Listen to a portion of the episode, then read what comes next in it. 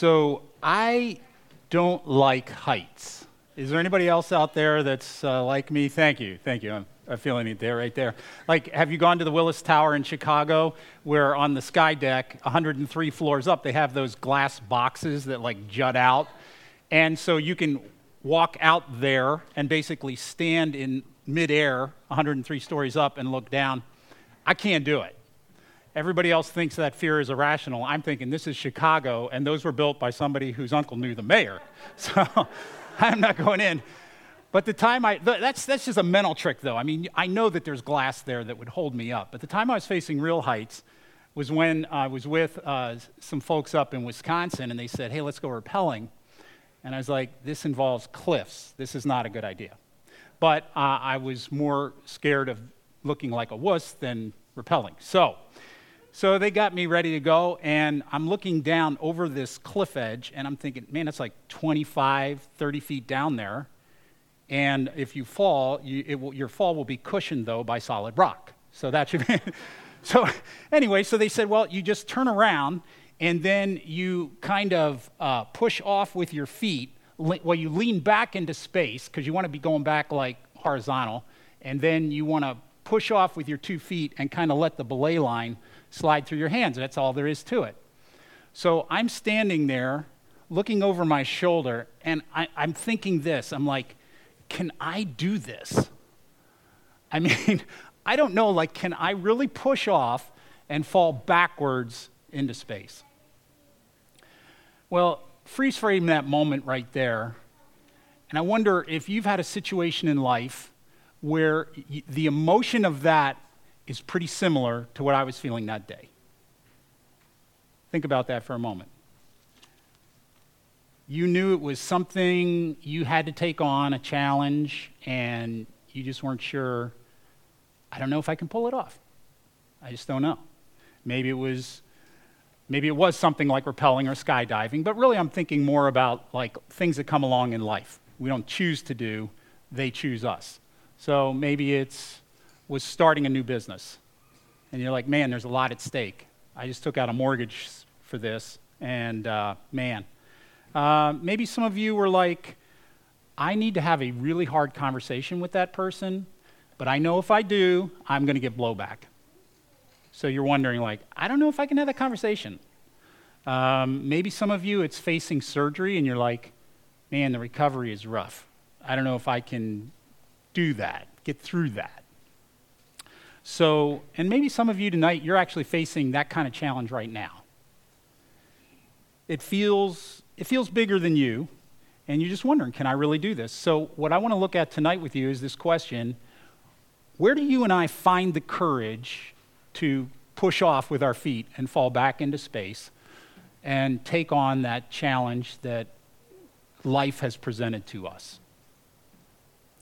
Now, I've noticed on Facebook, um, somebody will post, hey, I'm starting this new workout boot camp. So I got to get up at 5:30 every morning and this drill instructor takes us through and there's medicine balls and it's pretty intense. Not sure I can do it. Okay? Or somebody will put out there like, "Hey, I finally decided to try to write that book I've always wanted to write. Not sure I can do it." And so when that kind of post goes up on Facebook, what is the most common reply that or comment that their friends will make. You can do it. You got this, right? That's, that's what, what we say. You got this. And because um, we all think, well, where do you find the courage? Well, you find it inside yourself. You kind of reach down in there and rummage around and you pull it back up somehow. But you got, you've got this. You've got this. You just got to find it. And there's some truth there but it does feel just a little thin to me because you and I all know a, a, lot of people who try that, who try to reach down there and find the guts they need to do what they need to do, and they don't find it. They stay in a toxic relationship that they need to end, and they can't quite do it. Uh, or they, they, uh, they don't ever write the book. They, they don't take on the, the boot camp, they don't apply for the job, and it's because they're not sure they can do it. And when they reach down looking for something to got this, they're not sure they've got it. So, uh, is there any other option where you and I can go to find courage when we need it? And it's a source that is available steadily, whether our self confidence is high or low. So that's what I want to look at. And to answer that question, tonight we're going to look at the experience of a person named Joshua, who's really just like you or me, and he's facing this giant challenge, and he's not sure he can do it. So if you look at your first reading there, Joshua 1 and verse 1, it says, After the death of Moses, the servant of the Lord, the Lord said to Joshua, Moses' aide, Moses, my servant, is dead. So now then, you and all these people, let's get two million people men, women, children, and a whole lot of farm animals. This is not just like a few people. You get two million people that you are supposed to lead and cross the Jordan River, which is normally like 90 to 100 feet across. But it's right now, it's in flood stage, so it's like two or three times that. Like if you've driven across the Mississippi in flood stage, you know what I'm talking about. It's just like muddy, swollen, overflows the banks, and it's like two, three times across. So you got to get two million people across a river in flood. There is no Army Corps of Engineers, and there is no bridge. Oh, and by the way, then I want you to go in and take the land that I'm about to give them, a land, by the way, that has people in it who will fight you tooth and nail when you get there. So there you go, Joshua. That's your mission.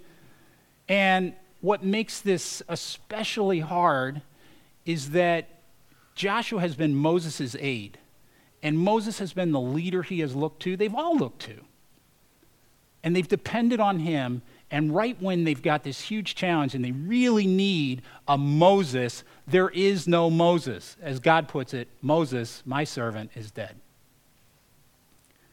Now, Moses is not just, was not just like a really good leader, he is the GOAT. He is the greatest of all time.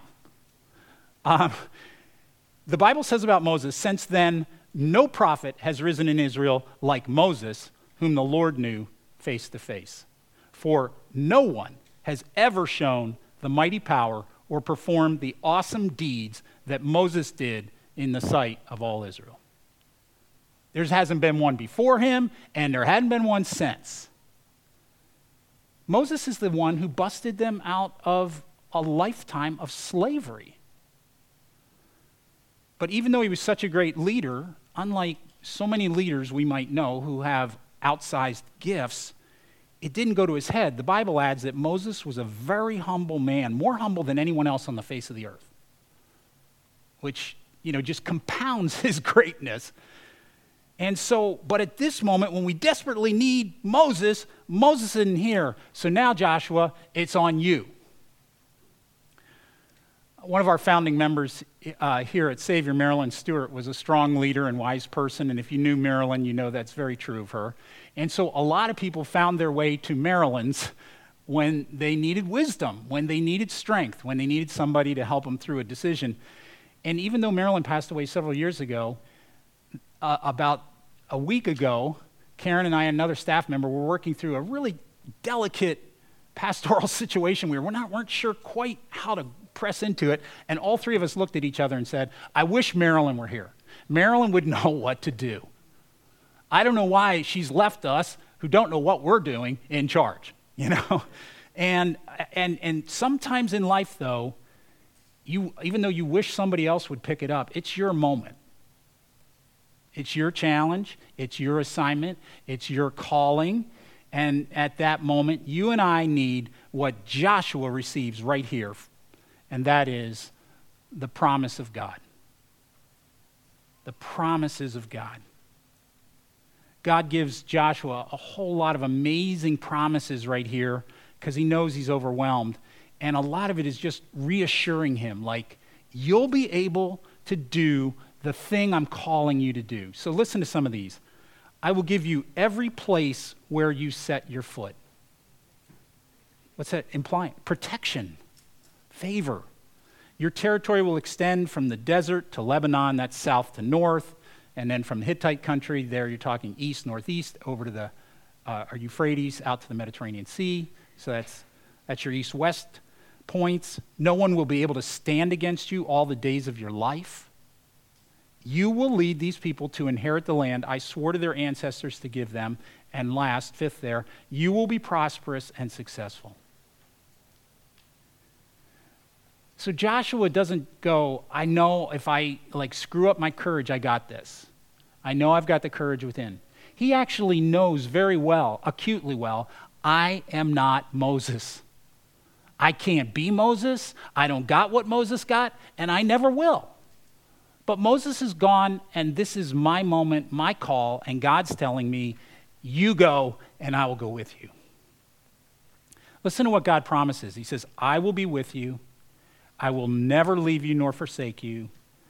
The Lord your God will be with you wherever you go. So, if you are facing a challenge right now and it just feels kind of bigger than you, you have no idea how it's going to work out, we find courage in the promises of God the, the promises. And, and God, based on all these promises that He's given him, says to him, Be strong and courageous, be strong and very courageous, be strong and courageous, do not be afraid, do not be discouraged. God's willing to tell it to him several times. In fact, Joshua already heard this from Moses in a public commissioning ceremony, and it's still not quite enough to get into him until God says it to him and says, No, don't be discouraged. Don't fall back. This is your moment. You need to move forward. So we need to, like, in those moments, stop looking at our own limits. Like, I don't have enough time. I don't have enough money. I don't have enough patience. I don't have enough strength. I don't have that resilience. I'm not that person. I don't have the guts. I wish somebody else would do it so I didn't have to. And God says, I will never leave you nor forsake you. And that's the promise that gives us the guts to go do what we know He wants us to do. His promise gives you the power. Now, I have to say, looking back on my life, the major decisions I have made, I have only been able to make because I had a, a, sense of reassurance from God, a promise that I could kind of like bank on and move forward. Back in my 20s and 30s, um, as a lot of you know, I was editing and launching websites, and I really, really liked it actually. But I had this persistent nudge that had actually been with me since I was a teenager that uh, toward pastoral kind of work.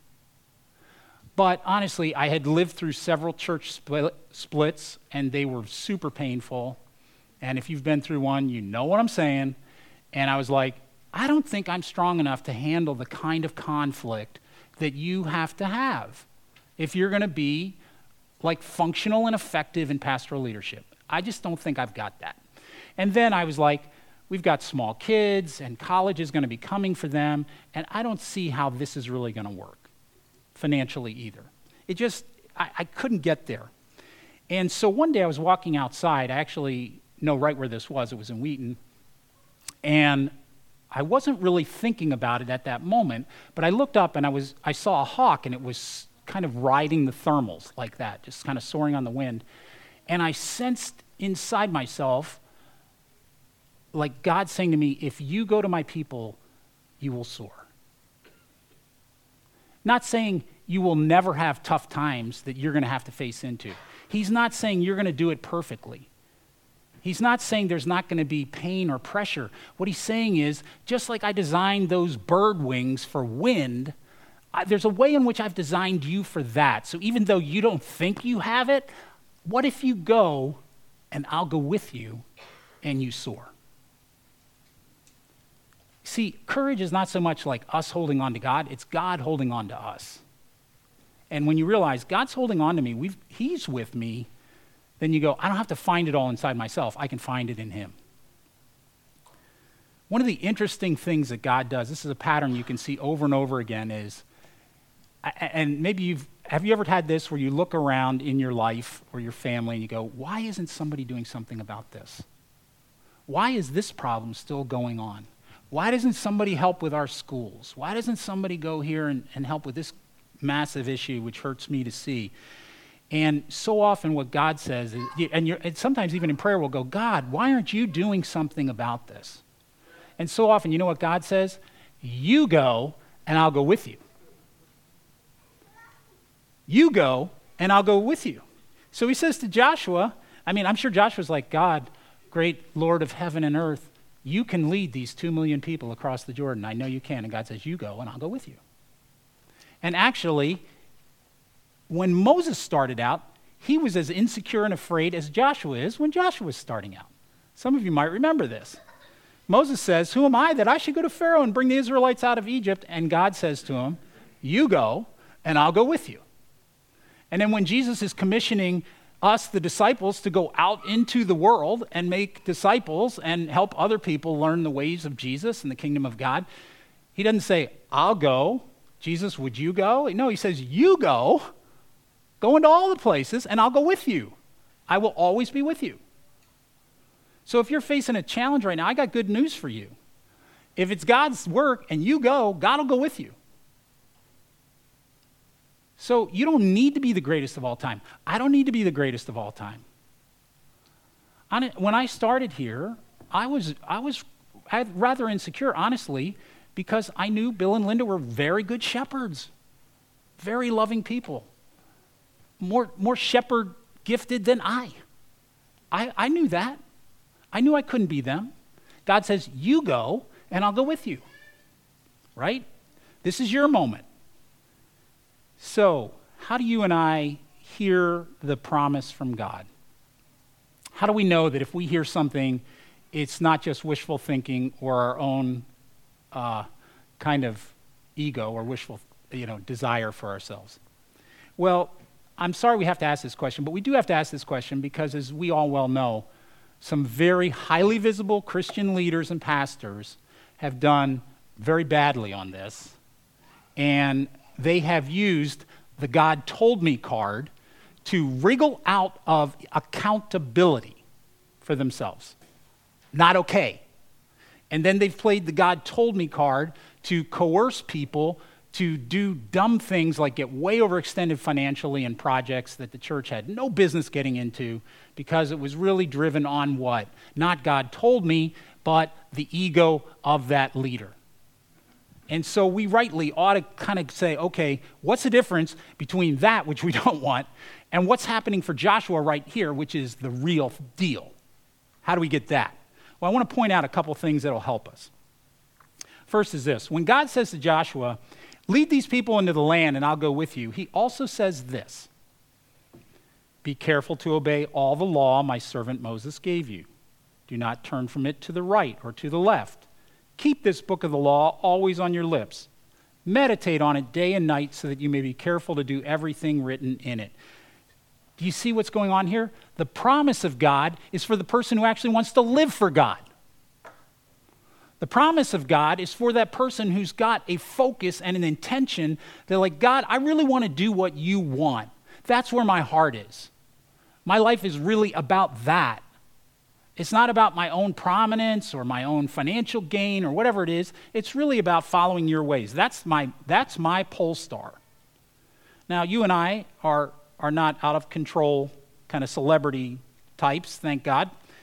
But this principle is just if we move toward God, if we align our life with His commands, then the more He can speak to us His true and living promise.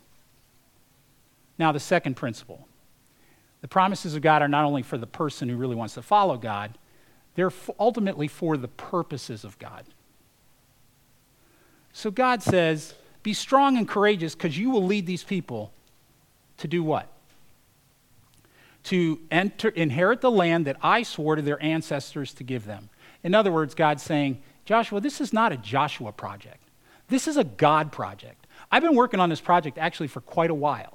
You can join in this project. This is your moment to join this project, but you're joining my project. This is about my ultimate purposes, not yours. So here's our dashboard light.